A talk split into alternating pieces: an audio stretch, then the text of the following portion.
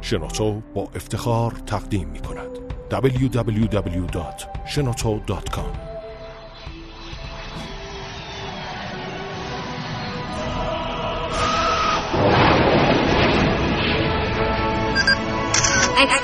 کاوشگر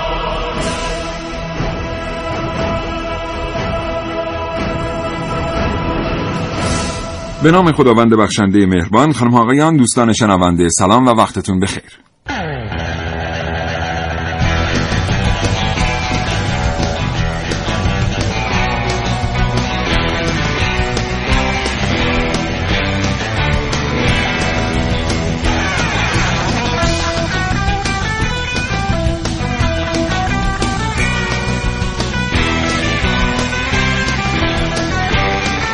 کاوشگر رو میشنوید. زنده از رادیو جوان.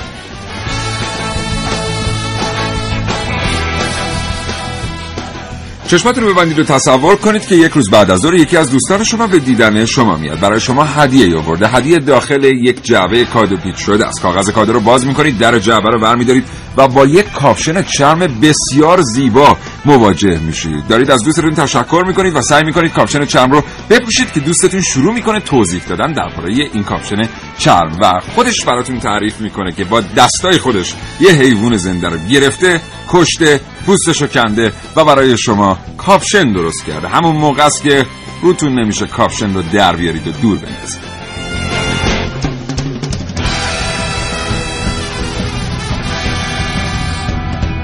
واقعی یا غیر واقعی؟ این داستان بسیاری از البسه چرمیه که به دست ما می‌رسه. این کاوشگر از ما در مورد صنعت چرم بشنوید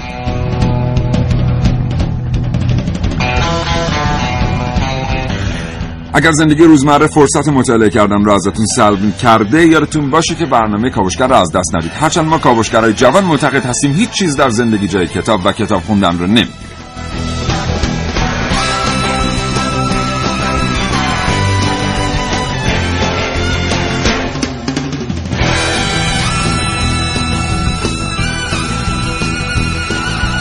اگر علاقمند هستید برای برنامه کاوشگر پیامک بفرستید پیامهاتون رو ارسال کنید به 3881 اگر در مورد چرم و صنایع چرم اطلاعاتی دارید و دوست دارید این اطلاعات رو با شنوندگان کاوشگر به اشتراک بگذارید کافی تماس بگیرید با 224000 و 225952 تا حوالی ساعت 10 صبح.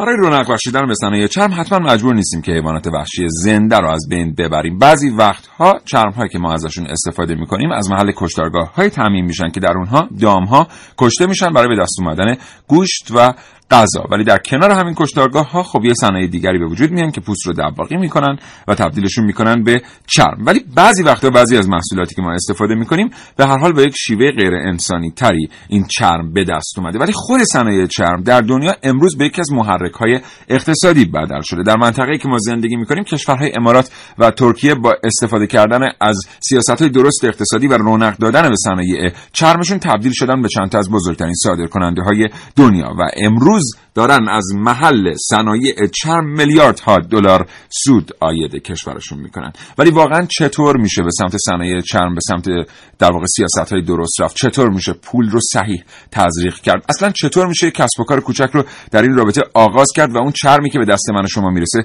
چطور استحصال میشه؟ اینها و خیلی چیزهای دیگر در کاوشگر امروز.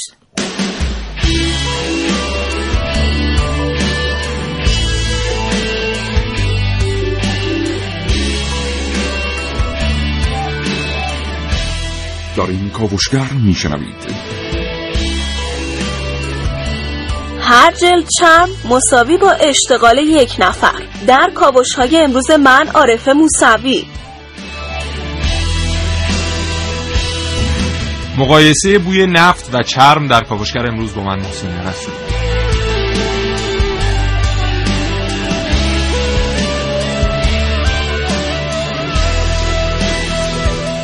سعید مولایی خانم ها.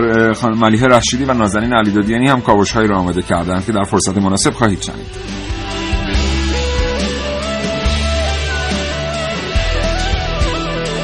من سیاوش عقدایی دو گفتگو تقدیم حضور شما دوستان می‌کنم با مهندس علی اصغر رستمپور عضو هیئت مدیره انجمن صنایع چرم ایران و دکتر مهدی بهسرشت عضو هیئت مدیره انجمن چرم و تولید کننده چرم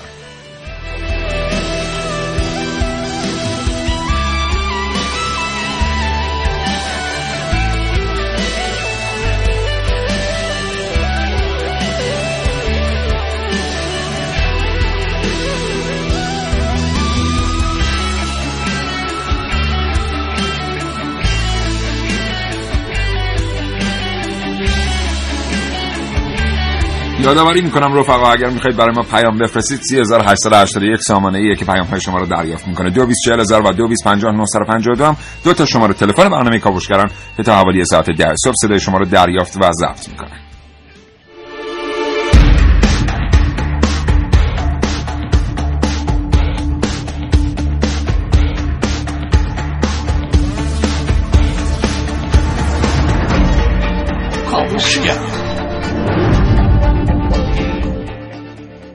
9 و 8 دقیقه و 47 ثانیه صبح. محسن صبح بخیر. به نام خدا سلام صبح بخیر خدمت تمام شنوندگان عزیز کاوش. چه خبر امروز صبح محسن؟ خب چه خبر؟ گذر پوست بالاخره به دباخون افتاد. بله. بله. امروز می‌خوایم در مورد چرم صحبت کنیم. صنعتی که در کشور ما خیلی می‌تونه واقعا رشد داشته باشه و می‌تونیم حرف بسیار زیادی برای گفتن داشته باشیم در دنیا ولی در حال حاضر متاسفانه پیش رو نگرفتیم و به وضعی دوچار شدیم که چیزی بالغ بر 90 درصد چرم های تولیدی در کشورمون به صورت خام و سالانبر اه، صادر میشه و ما فقط ظرفیت استفاده و تولید 10 درصد از پوستایی که در کشورمون تولید میشه رو داریم و مجبوریم مثلا که اون 80 90 درصد رو صادر کنیم. ایران از نظر تولید پوست سبک یعنی پوست گوسفند و بز سهم 5.5 درصدی از کل بازار جهان رو داره و از نظر کمیت و کیفیت هم جزو سه تا کشور برتر دنیاست یعنی ترکیه ایتالیا و ایران. ایران. اما با همه این تفاسیر در حال حاضر رقم کمی از حالا اون ارزش افزوده که باید نصیبمون بشه داره نصیبمون میشه و این بده. در واقع ما در حوزه صنایع چرم با اینکه پتانسیلمون جزو سه پتانسیل اول بله. دنیاست با خام فروشی در واقع با فروختن پوست در مرحله بله. سالانبر داریم کاری انجام میدیم که هیچ سودی آید ما نمیشه و اون کسی که این رو خام از ما می‌خره در نهایت به خود ما میفروشه. بله و الان برای کارخانجات چرمون فقط زایات و فضولات و یه مقدارم حالا اون کارمزدی که برای دباغی پوست داده میشه باقی میمونه. وگرنه دیگه هیچی نیست. با وجود اینکه ما پیشینه سه ساله داریم در تولید چرم در کشورمون و می‌دونیم که خیلی از مواقع تونستیم از کشورهای مثل ترکیه و ایتالیا جلو بزنیم ولی در حال حاضر وضعیتمون مطلوب نیست. بله. خب اصلا خود کشور ایتالیا که قابل مقایسه با ما نیست باز ترکیه تا حدی. چرا؟ البته ترکیه هم به نوعی میشه گفت صنعت چرمش میراثیه که از زمان پیش از عثمانی ها براش باقی مانده است زمانی که این صنعت از ایران صادر شد و در نهایت منشأ این صنعت در این منطقه ایران بوده است. ولی خب چرا حالا ما سینه به سینه نتونستیم دانش مربوط به استحصال چرم رو منتقل بکنیم و امروز حداقل یه عده آدم داشته باشیم که آبا و اجدادی کارشون اینه و تعدادشون هم انقدر زیاد هست که اون پوست تولیدی در کشور رو بکننش چرم و محصول نهایی این یه بحث بسیار بسیار قابل توجهیه که باید بهش نگاه دقیق تری داشته باشیم. با کاوشگر همراه باشید. با موضوع چرم خوب تا حوالی ده صبح.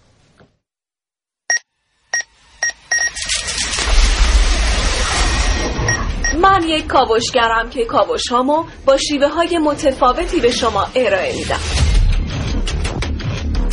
ویدیو شبکه های اجتماعی خبر سینما. با من باشید در کاوشگر جوان. این صدای تعدادی از دستفروش ها توی خیابون ولیعصر تهرانه. پژوهشگران بیکاری رو یکی از دلایل اصلی پیدا شدن مشاغل کاذب می‌دونن. بر اساس اظهارات مقامات دولتی هزینه ایجاد یک فرصت شغلی در کشور معادل 200 الی 300 میلیون تومان است.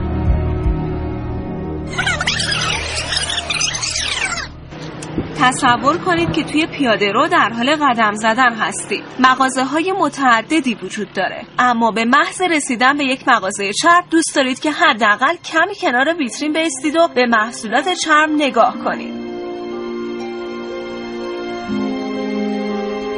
شاید وقتی به مدل و طراحی چرم ها نگاه می‌کنید با خودتون فکر می‌کنید که حتما طراحان این چرم ها خیلی افراد خوش سلیقه ای هستند باید بهتون بگم که فکر شما حقیقت داره. صنایع چرم ایران تونسته در سالهای گذشته صادر کننده مواد اولیه چرم به کشورهایی مثل ترکیه باشه. سال گذشته میزان صادرات پوست و چرم گوسفند بالغ بر 60 الی 70 میلیون دلار بوده. اما این دلیل نمیشه که فکر کنیم ما فقط توی فروش پوست خام موفق هستیم. چون حالا دستگاه هایی که برای تهیه چرم به کار میرن سی الا چهل سال از عمرشون میگذره. و نکته دیگه این که تولید کننده ها باید مبالغ زیادی رو در ازای ارزش افزوده به دولت پرداخت کنند. و مسائلی از این دست باعث شده میزان صادرات محصولات چرمی نسبت به سالهای گذشته کاهش پیدا کنه. و در نتیجه ما حرفی توی دنیا در مورد محصولات چرمی نداشته باشیم. در حالی که این پتانسیل رو توی کشورمون داریم. چه از لحاظ طراحی و چه از لحاظ تولید. با توجه به اینکه 5 درصد جمعیت دامی جهان هم توی کشور ما وجود داره.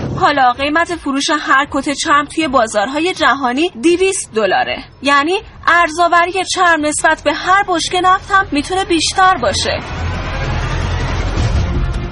حالا همه اینها به کنار. طبق گفته رئیس هیئت مدیره صنایع چرم کشور فقط هر جلد چرمی که تولید میشه می‌تونه برای یک نفر اشتغال ایجاد کنه.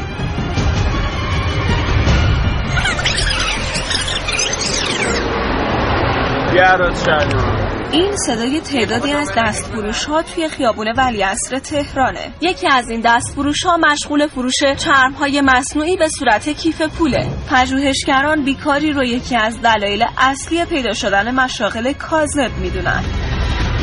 بر اساس اظهارات مقامات دولتی هزینه ایجاد یک فرصت شغلی در کشور معادل 200 الی 300 میلیون تومان است. عارف موسوی کاوشگر جوان.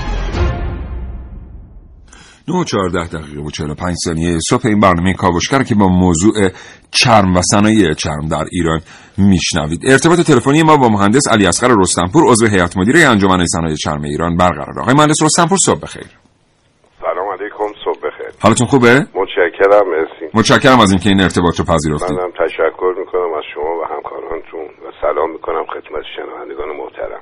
سپاسگزارم. آقای مهندس رستمپور میگن که صنایع چرم در ایران دچار خامفروشی است. درسته؟ البته این فکر می‌کنم تقریبا صد و چند ساله شد صد و دو یا سه ساله شد امسال بله. که مواد اولیه چرمسازی که در بخش چرم سبک که شامل پوست گوسفند و بز هست ما 18 میلیون رس پوست گوسفند داریم در سال ضبط میشه که حدود 90 درصدش به فرم پیکل یا سلامبور صادر میشه. بله. بله. و علتش هم نبود زیر ساخت هاست دیگه. ببینید یعنی ما الان داریم 90 درصد ظرفیتی که می‌تونه در کشور استفاده بشه برای تولید محصول نهایی که بیشترین ارزش افزوده داره رو صادر می‌کنیم به صورت مواد خام. به کشورهای هدف ترکیه ایتالیا چین هندوستان بله. خب وقت این صد سال این اشتباه ادامه داشته؟ البته شما عنایت بفرمایید که خب ما 37 سال 38 سال مدیریت جامعه ما در بخش سیاسی بخش دیگه عوض شده بله. و این روند ادامه داشته. خب باید زیر ساختها آماده بشه. زیر ساختها با حمایت دولت وزارتخونه های مربوطه آماده بشه تا این برسه به اون پروسه نهایی این 18 میلیون. اگر این مواد اولیه از پروتئینه اگر صادر هم نشه اینجا فاسد بله. میشه. آقای یعنی رستمپور. این زیر ساختایی که شما بهش اشاره می‌کنید که باید به هر ترتیب مهیا بشه چه زیر ساختایی هستن؟ ضمن اینکه عذرخواهی می‌کنم ما کیفیت مکالمه رو با شما داریم از دست میدیم. خواهش می‌کنم. از من طریق ارتباطات سیار مکالمه ما با آقای رستم. البته من ثابتم تلفن ثابت هستم. ما هم اینطور هم خواهش کنم ادامه بدید آقای رستمپور بله. خواهش کنم بفرمایید. خب این ساختارها باید تغییر کنه. ماشینالات ما ماشینالات کهنه است. مربوط به چهل پنجاه سال پیشه و بحث حمایت های منطقی دولت در بخش نقدینگی. ما 18 میلیون رأسی که داریم به فرم سلامبور صادر می‌کنیم. اگر هم صادر نکنیم این به عنوان یه پروتئین اسیدامینه که یه کالای فاسد شدنی است به حال این میره تو بازارهای هدف مصرف میشه. پیشنهاد ما به دولت این بود. ما در زمان که حضورا خدمت آقای نعمتزاده وزیر محترم صنایع بودم بله. بودیم من خودم شخصا خواستار شدم عوارضی که در دولت نهم برای صادرات سلامبور گذاشته شده اون عوارض بیاد در یک صندوق سنفی بله. بعد از اون صندوق برای زیر ساختای صنعت هزینه شد یعنی با پول خودمون ما زیر ساختای صنعت رو تغییر بدیم مشکلات رو برطرف آقای رستمپور این زیر ساخته انقدر پیچیدن که سرمایه گذاران بخش خصوصی یعنی نمی‌تونن بیان خودشون این زیر ساخته رو ایجاد کنن؟ امروز تو کشور ما تولید توجیهی نداره. ما ما علاقه بود داشتیم گرفتاریم و شغلمون اینه تخصصمونه شاید شغل پدریمون و نسل دومم. ما گرفتاری موزل هستیم چون تولید توجیه نداره در کشور ما. شما در بخش چرم عنایت بفرمایید. در بخش چرم سنگین که گاو هست پوست گاو بله. هست در صنایع سراجی و کفاشی به کار میره. و مب امروز با تعرفه های بسیار ارزان وارد کشور میشه از ترکیه. ترکیه بازارهای روسیه و اوکراین و سوریه رو از دست داده. کالاشو به هر فرم ایدهال برای خودشون وارد کشور می‌کنن و تو کشور ما هم یه تعرفه بسیار ارزان تعریف شده و تمام کارخونه ها تو تحت شعا قرار داده آقای مهندس رستمپور عذر می‌خوام فرمای شما رو قطع می‌کنم. ما میگیم که یه کالایی که تولید کننده ایرانی داره در حوزه چرم در بازار ایران عرضه می‌کنه داره شکست می‌خوره از کالایی که تولید کننده ترک داره با تعرفه ارزان وارد کشور می‌کنه یک. بخش است حالا سوال اینه توی این مورد که تولید کننده. ترک که داره به لیر حقوق میده و به لیر مالیات میده و تقریبا از همین منابعی که ما تعمین می‌کنیم داره مواد اولیش رو تعمین می‌کنه. چطور قیمت تمام شده کالاش انقدر پایینتر از تولید کننده ایرانی که داره به ریال حقوق میده و مالیات؟ من برای اینکه خیلی خلاصه این جواب شما رو داده باشم در سال گذشته نمایشگاهی در ایتالیا بود در ارتباط با ماشینالات صنعتی در چرم در بخش چرم ما یکی از این همکارا ترکمون که صحبت می‌کردیم ایشون می‌گفت ما امسال میریم نمایشگاه دولت گفته بریم ماشینالاتتون رو نو کنیم به روز کنین.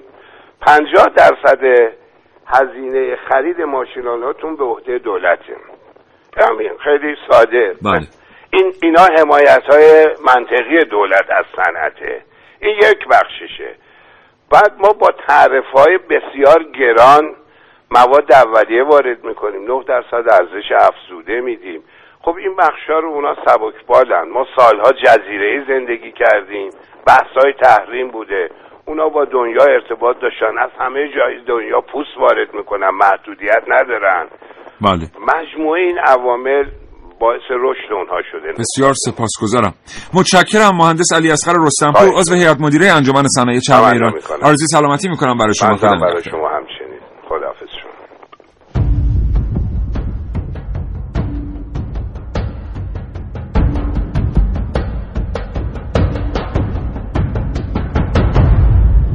کاوشگر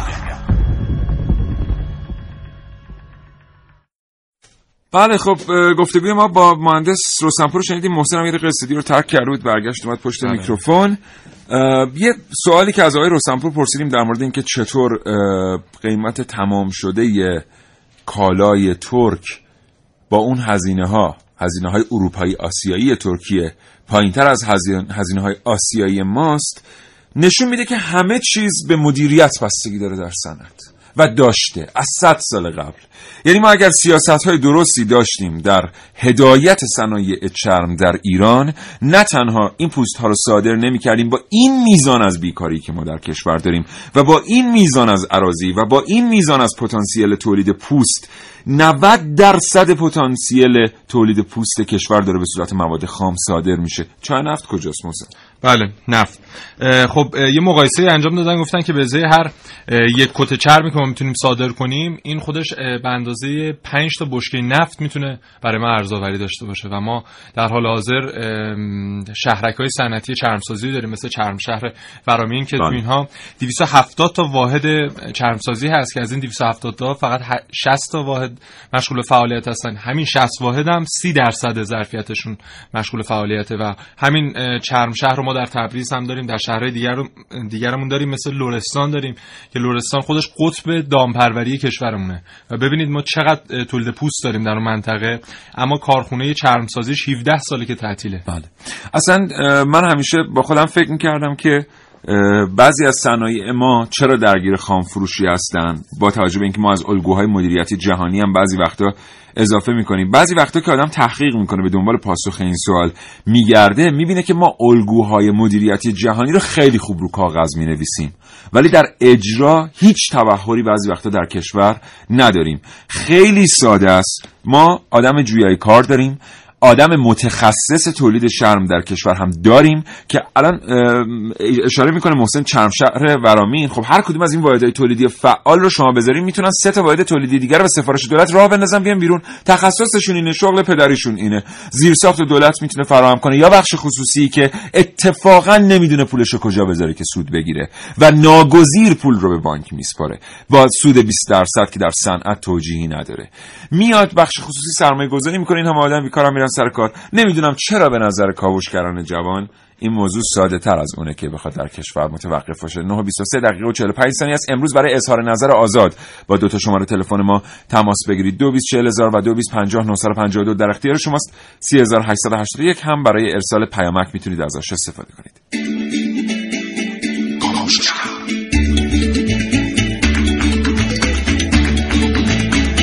کاوشگر.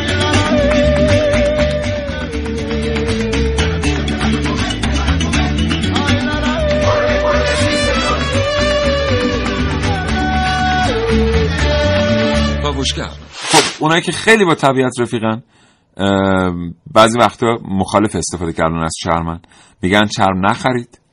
بعضی هم که اصلا استفاده کردن از چرم و یکی از نشانه های به وجود آمدن اختلاف طبقاتی می‌دونن در کشورهای مختلف. خوبی کاوشگر هم اینه که همه جور آدم توش هست.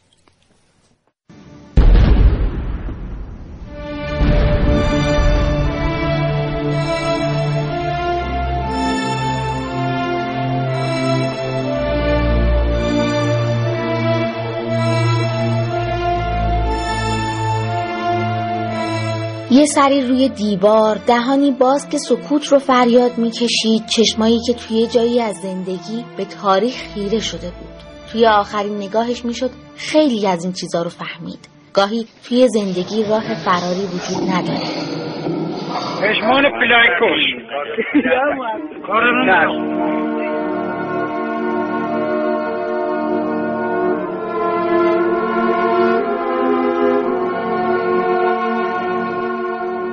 پوستایی که استفاده میشه برای تولید محصولات چرمی گاو و گوسفند و شترمرغ و بز. شکار حیواناتی که توی طبیعت وحش زندگی می‌کنن ممنوعه. برای مثلا دوختن یک کفش یک کفش مردونه از پوست مار حتما شما باز هفت هشت مار رو از بین ببری تا تبدیل بشه به کفش مردونه با قیمت گذاف اون روز نمی‌دونست که چه اتفاقی ممکنه براش رقم بخوره. وقتی داریم تبدیل حیوانات حیواناتی که شکار میشن به تقریبا به یه تندیس به یه مجسمه هشون میگن تاکسیدرمی. پوستشون همون جوری که مثلا گاو و گوسفند پوستش تبدیل به چرم می‌کنن گوزن و خس هم همین کارو باش می‌کنن شما می‌تونی گاو می‌تونی پوستش رو بفروشی به یه چرمساز اونو چرم کنه بده بده اما شما اگر یه دونه یوز پلنگ یا پلنگ یا یه دونه خسره بکشی حتما باز خریدارش رو پیدا کنی. تا زمانی که خریدارش رو پیدا می‌کنی اون پوست یه طول عمری داره که فاسد نشه. برای اینکه از فسادش جلوگیری کنی که یه روزی مشتریشو پیدا کنی به قیمت دلخواهت بفروشی باز تاکسی درمیش کنی.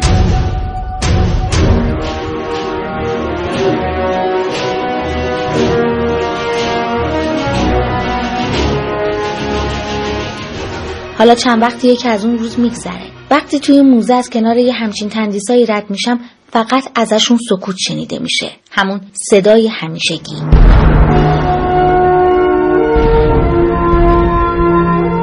صدایی که می‌تونست یه روز گرماش توی مناطق آزاد پژواک داشته باشه. ولی الان گرما بخش جسمیه که روحش یخ زده.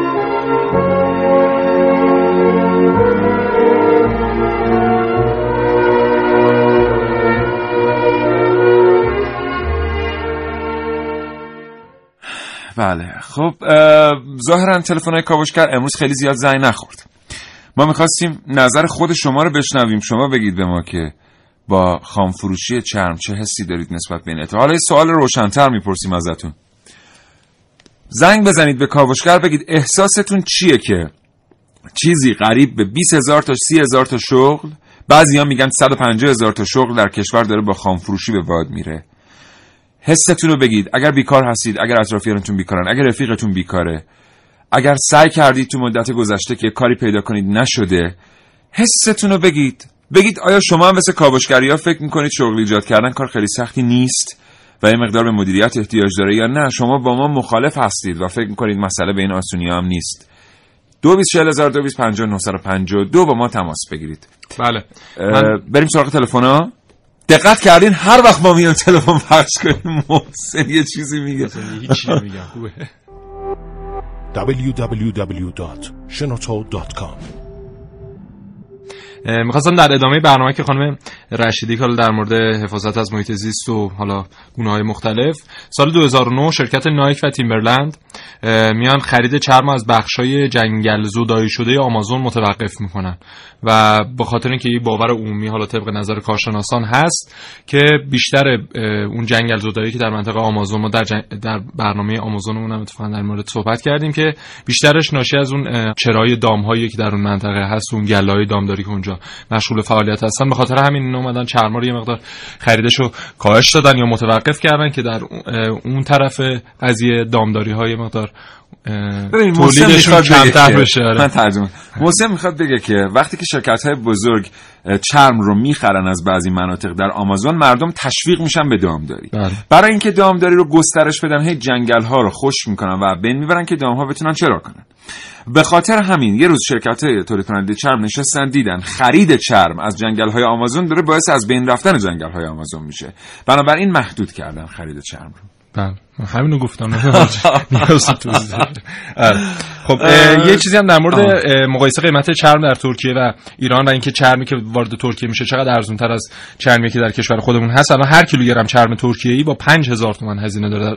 در هزینه نهاییش تازه در بازار تهران عرضه میشه و همین باعث میشه که خب همین تولید کننده همین بله. کسانی که کیف ها و کفش اینا رو میدوزن برن به سمت استفاده از چرم های ترکیه یه نکته جالبی هم هست عوارضی که دولت دریافت می‌کنه برای صادرات سالامبر الان مثلا اومده این برای جلوگیری از صادرات سالامبر و موندن این سالامبرها در کشور و این چرم ها در کشور اومده عوارض ده درصدی به این حالا سالامبرها اختصاص داده و همین عوارض ده درصدی رو برده در صندوق خودش ذخیره می‌کنه به جای اینکه بیاره. در صندوق سنفی ذخیره آره به جای اینکه بیاد در تولید هزینه آره کنه عوارضی که از صادرات سالامبر گرفته میشه حالا خیلی‌ها معتقد هستن که باید بیاد تو صندوق سنفی بعد تازه یه نکته دیگه یه نکته جالب تر هم هست اینکه طی شش ماه گذشته قیمت چرم 50 تا 60 درصد کاهش پیدا کرده در کل دنیا.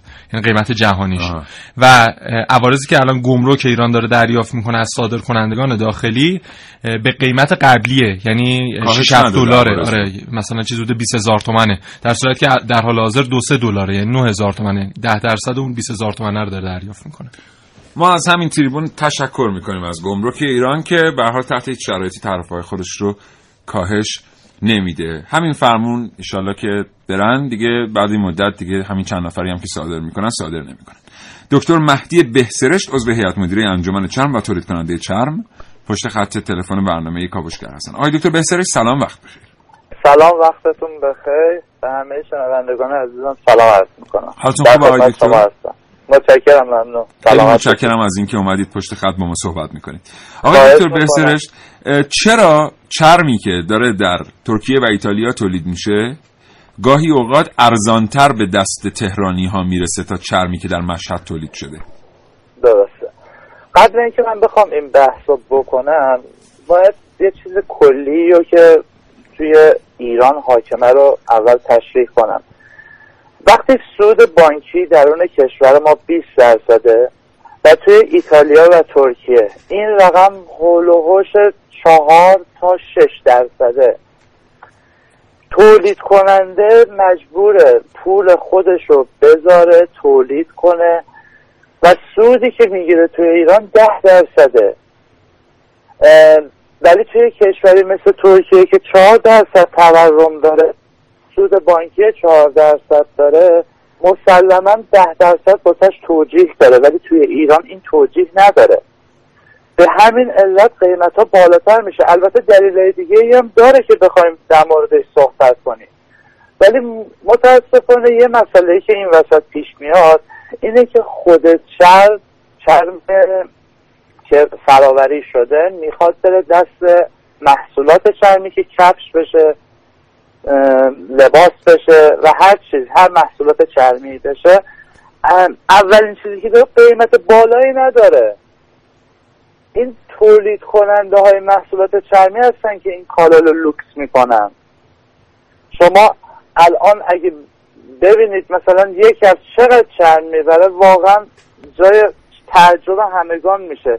که چجوری میشه یک کار یک کفشی که الان توی بازار ایران از 150 تا 550 تومن داره فروش میره کل چرمی که می‌بره هلوهاش دو فوته.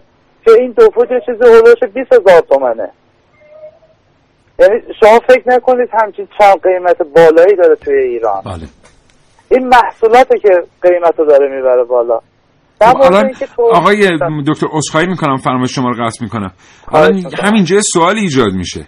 وقتی که بیشترین ارزش افزوده در محصول نهایی که به مصرف کننده نهایی به اند یوزر تحویل میشه پس چرا همچنان صنایع چرم در ایران ناگزیر به فروش محصول خام هستند؟ ببینید محصول خام الان بیشتر به صورت سالامبور داره انجام میشه. که ببینید هلوش 20 میلیون جلد پوست گوسفندی توی ایران داره تولید میشه که 88 درصدش صادر میشه. 12 درصدش داخل ایرانه که به لباس کفش کفش های زنانه تبدیل میشه. خب واقعا این 88 درصد سالامبوری که داره از ایران خارج میشه هلوهاش 140 هزار تا 150 هزار شغل داره از بین می‌بره. اگه ما همین رو توی داخل خودمون تولید بکنیم توی کشور خودمون تولید بکنیم یه چیزی هلوش یک میلیارد 325 میلیون دلار. طبق آماری که توی تابستون آقای دکتر حمیدی داده بودن. تو ارزآوری داره واسه این مملکت. یعنی خودش یه میدان گازی دالانه مثلا. واقعا بزرگ خیلی بزرگه ولی متاسفانه ما اصلا اینا رو جدی نمی‌گیریم. البته اینم باید اضافه کنم در مورد ترکیه که چرا داره ارزون میاد. ببینید ترکیه بازارهای هدفش رو از دست داده. بله. وقتی بازار هدف از دست داده مجبوره که بیاد جاهایی که هنوز می‌تونه وارد بکنه. دولت داره کمک ایشون می‌کنه. دولت داره کمک محصول تولید کننده ها می‌کنه. داره دا... یعنی عملا داره یه دامپینگ انجام میده. با قیمت پایین داره وارد کشورهای دیگه می‌کنه از جمله ایران. و خود دولت داره از اون بهشون سوبسید میده. اون سوبسید همون ارزش افزوده و همون مالیات هایی که از مردم خودش داره می‌گیره.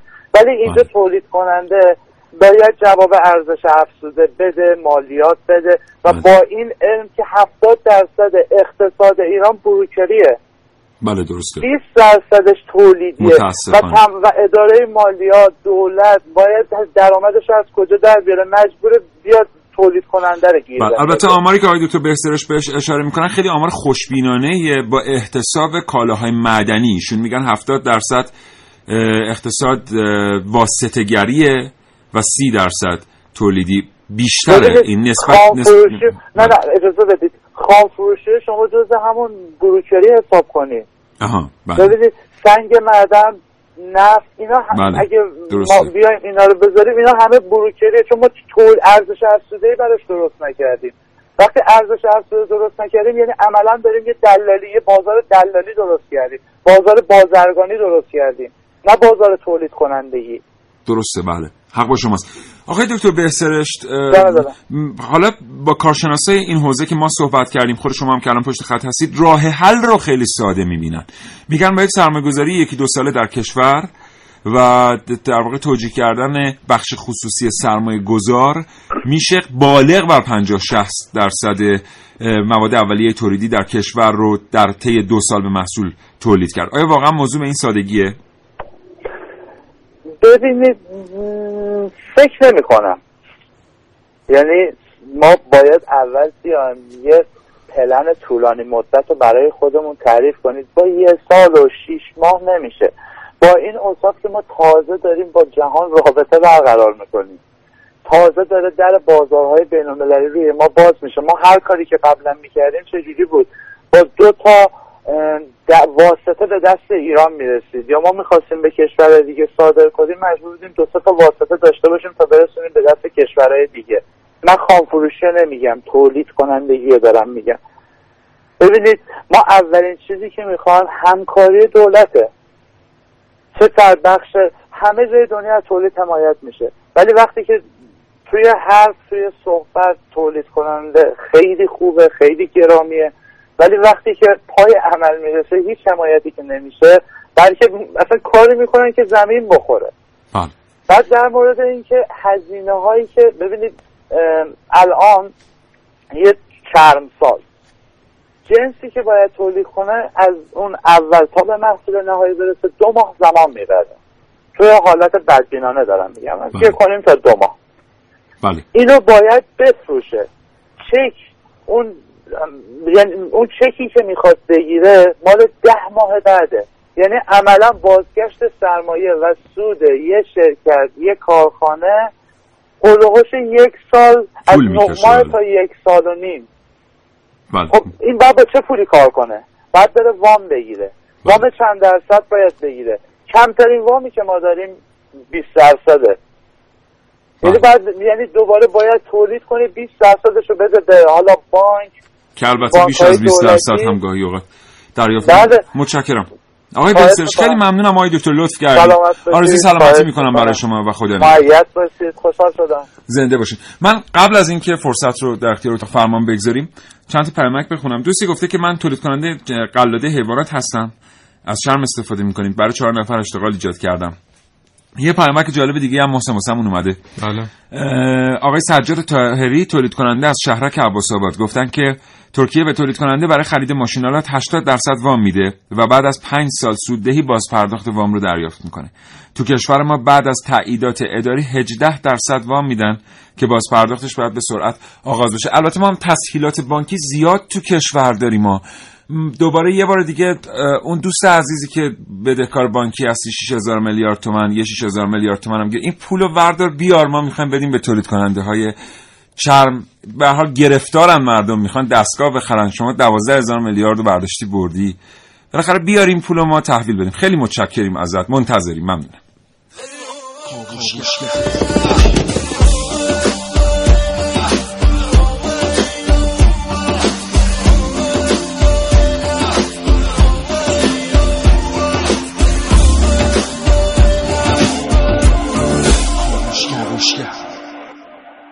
الان دقیقا یک ساعت و سی و پنج دقیقه صلح زدم به سقف هیچی تو دنیا بدتر از این نیست که انقدر خسته باشی که نتونی هیچ کار بکنی و بری تو رخت خواب ولی خوابت نبره.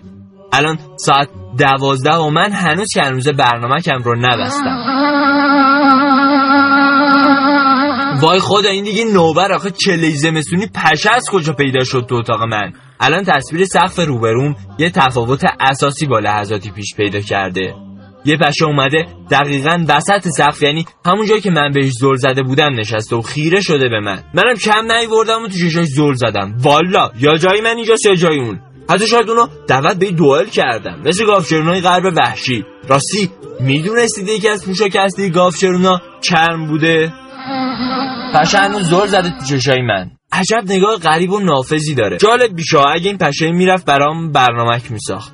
فکرشو بکنید پشه به راحتی همه جا می‌تونه بره. اون موقع جاسوس من می‌شد و میفرستادمش بره پیش سیاستگزاران صنعت چرم کشور تا از آمارای محرمانه برام خبر بیاره. مثلا بیاد و بهم بگه بیش از 88 درصد از تولیدات چرم کشور به صورت خام داره به خارج از کشور صادر میشه. شاید هم میفرستادمش به یکی از کارگاه‌های دباغی چرم تا بهمون بگه اونجا چه خبره. سنتی دباغی از مواد گیاهی و روغن و در شیوه صنعتی از مواد شیمیایی استفاده می کنند.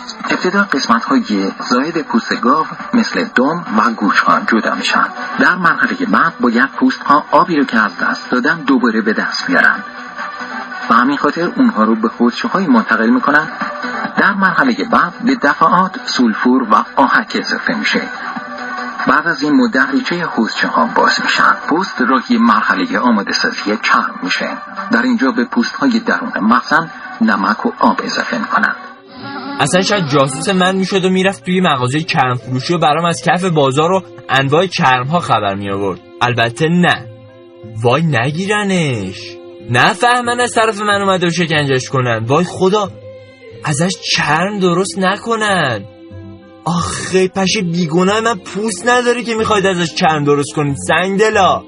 اصلا نمی‌خواد بری برام گزارش بگیری اصرار نکن همین که گفتم حرف نباشه پشه هنوز رو سقف اتاقمه. با این نگاه عاقلا در صفی زل زده به من. بابا نکنه شما باورتون شده من جدا این پشه رو فرستادم برام این برام بر بره گزارش بگیره. یعنی شما فکر می‌کنی چند ساعت دیگه احتمالا میام که از گزارش اون راجع به دباغی رو پخش می‌کنم؟ بابا شما حالتون از من خرابتره. اه کجا میری پشه؟ خودت گفتی چیزی بهشون نگم تا راحت بتونی بری این بر گزارش بگیری.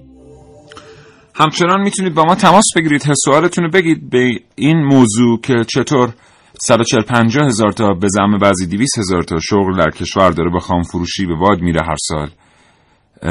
و این شغلا می‌تونه متعلق به من و شمایی باشه که به دنبال کار میگردیم. 3881 پیمکاتون رو دریافت می‌کنه. 224000 تلفن هاتون.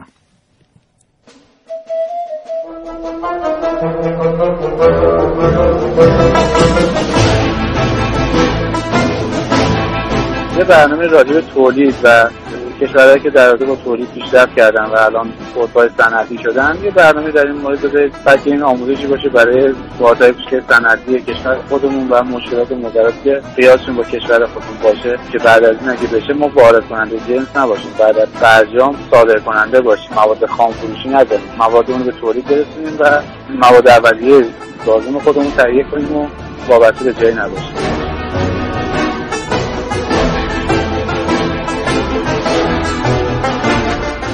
امروز بحث تولید چرم و دیروز هم البته بحث صنایع و تولید و نه در صنعت چرم در هیچ صنعت دیگه در حال حاضر تو ایران امکان سرمایه گذاری نیست. شما ببینید در جهان برای نگه داشتن سرمایهتون در بانک ها باید هزینه پرداخت کنید. شما زمانی که اینجا سالی 20 درصد 20 خورده درصد سود می شود گرفت و با ساختن حتی ملک آپارتمان تو همین بازار رکود باز هم سوددهی بدون ریسک هست هیچ کس نمیاد سرمایه گذاری ریسک پذیری داشته باشه بیاد مثلا در صنعت یا در صنایع دیگر ریسک داشته باشه و سرمایه گذاری رو انجام بده. آخر هم معلوم متشکرم از تماستون. البته بسیاری صنایع واقعا سرمایه گذاری کردن درش سودده بوده تو سالهای گذشته و هنوزم هست. شما نگاه کنید صنعت آرت صنعت ماکارونی صنعت شکلات صنعت پوشاک در بسیاری از موقعیت. همین صنعت ساختمان بابا واقعا یه صنعت. ما یه کاری باش کردیم تبدیل شده به یه چیزی به اسم بساز بفروشید و بسیاری از صنایع هنوز توشون اتفاقات خوبی داره میفته ولی بسیاری از صنایع می‌خوای چیزی بگیم مثلا خط بله. باز الان خط به سرمایه گذاران عزیز میگم که همین آقای بزه از سالامبر شروع کردن. یعنی اون دلارا رو که رفتن بله. بزه هر یک دلار یه تومن آیدشون شد و به یک پول جمع کردن. رفتن سالامبر صادر کردن به ترکیه و از این طریق رسیدن به جایگاهی بله. کردن ما با آقای بزه هم گفتیم پولا رو بیارم بدن. نمی‌دونم چرا نیوردن. والا این مشکل در سراسر به حساب صنعت و خار و اینا تو کشور مدیران کلان کشور ساده ترین راه انتخاب می‌کنن. برای اینکه همه چیز رو وارد کنن. تا اینکه میان مثلا زحمت به خودشون بدن و تولید بکنن. همین باعث میشه که صنعت مثل صنعت چرم مثل نساجی یا حتی خودرو. از ما به جای پیشرفت پسرفت داشته باشه و یا تعطیل بشه. با تشکر از برنامه خوبتون محمد ساز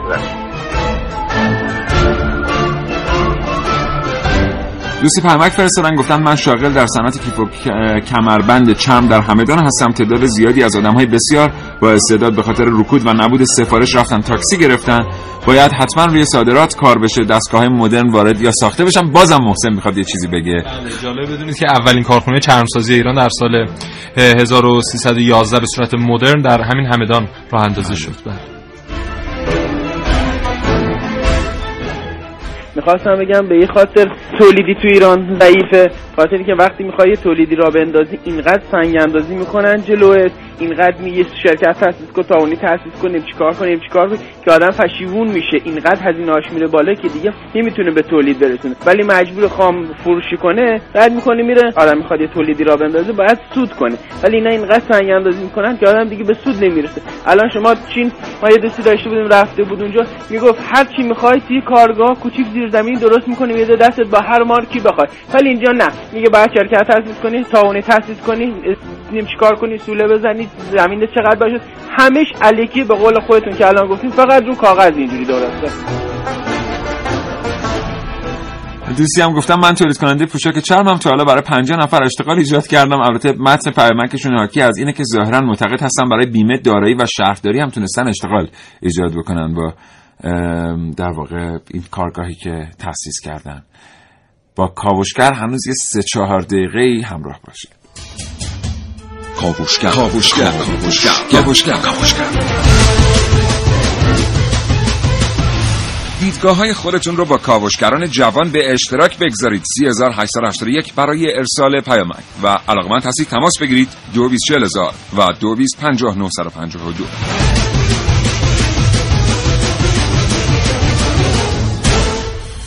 بله. بله. چرا اصلا ما در کارخانجات تولید چرممون انقدر حالا عقب نسبت به دنیا و اون منسوجات و اون لباس ها و اون کفش ها و صنایع دستی که می‌تونیم از چرم تولید کنیم رو نمی‌تونیم مثل روز مثل صنعت روز دنیا تولید کنیم. به خاطر ماشینالات بسیار قدیمی که داریم چیزی بالا بر سی تا چهل سال هر کدوم عمر دارن که متاسفانه همینا باعث شده ما نتونه اون کیفیت لازمه رو حداقل در دوخت و دوزمون مهیا کنیم. به خاطر همین صنعت های حالا قراردادی ببخشید از اول چون دوباره به همین خاطر قراردادهای با ایتالیا و ترکیه بسته شده. مخصوصا ایتالیا که بیاد از لحاظ ماشینالات یه مقدار مجهز کنه کارخانجات تولید چرم ما رو. همچنین آموزش نیروی انسانی در این قراردادها در زمینه طراحی و مد و ایناشو می‌دونیم خیلی موثره. مثلا حالا برند معروفی مثل گوچی یا برندهای دیگه اینا فقط کیفیت زیاد مطرح یعنی اونم لازمه ولی کافی نیست. بله طراحی مد و اون مسئله برندینگ و حضور در نمایشگاهی خارجی اینا خیلی مهمه که حالا ما حداقل چند تا کارخانه بزرگ تولید چرم در کشورمون داریم که همینا رو اگه بتونیم تقویت کنیم برن در نمایشگاه بین‌المللی و به برند مشهوری تبدیل بشن می‌تونیم خیلی ارزآوری خوبی داشته باشیم. ببین یک دست لباس چرم ما می‌تونیم اینو به ارزش 200 دلار بفروشیم در دنیا. و کشور ما حالا با این میزان سالانبری که تولید می‌کنه ظرفیت تولید 4 میلیون دست لباس چرم رو در سال داره. این خودش میشه 800 میلیون دلار. و ما حالا این فقط از لحاظ فکر کنید کت چرم می‌تونه 800 میلیون دلار تامین مالی داشته باشیم و ظرفیتمون تا 4 میلیارد دلار از طریق حالا تولیدات چرمی هست که در حال حاضر فقط 150 میلیارد دلار داریم که 70 150 میلیون دلار داریم که 70 میلیون دلارش ناشی از صادرات سالانبره. مواد خام آره یه نکته دیگه هم که هست ما 18 میلیون رس گوسفند در سال در کشورمون ذبح میشه که از این 18 میلیون فقط 14 میلیونشون پوستاشون به کیفیتی می‌رسه که بتونه برسه به دست حالا صادر کارخانجات خارجی. چون در کشتارگاه هامون مقدار زیاد از پوستامون از بین میرن محسن خسته شد. آره. خب. آمارا زیاد. آمارا زیاد بود. محسن خسته شد. ما واقعا به تعداد بسیار زیادی شغل احتیاج داریم. یه بار دیگه یادآوری می‌کنیم اول به مسئولین بعد به بخش خصوصی که برای رسیدن به برنامه های توسعهمون لازم سالی یک میلیون و صد هزار شغل ایجاد بکنیم. تعداد مشاغلی که در ایران در سال ایجاد میشه حتی نزدیک به این رقم نیست. و می‌دونید که هر سالی که میگذره ما این تعداد شغل رو نمی‌تونیم ایجاد کنیم اون عقب افتادگی ما در ایجاد شغل میره برای سال بعد به سال بعد اضافه میشه. و ما باید بفرمایید آقا ببخشید. من یه نکته در مورد شغلم بگم که هر یک پوست سالانبر یک شغل ایجاد می‌کنه اما هر یک کت چرم 20 تا 30 شغل. بله. یعنی یه حوزه بسیار پرپتانسیلیه حداقل برای اینکه ما بتونیم مشاغل پایداری رو درش ایجاد کنیم. سپاسگزارم از اینکه تا این لحظه ما رو همراهی کردید. محسن متشکرم. امروز بعد 53 تحویل بدیم برنامه رو. آرزوی سلامتی می‌کنم. برات لطف کردی. خداحافظ. خواهش می‌کنم. خدا شراطو ارائه دهنده پادکست های صوتی فارسی.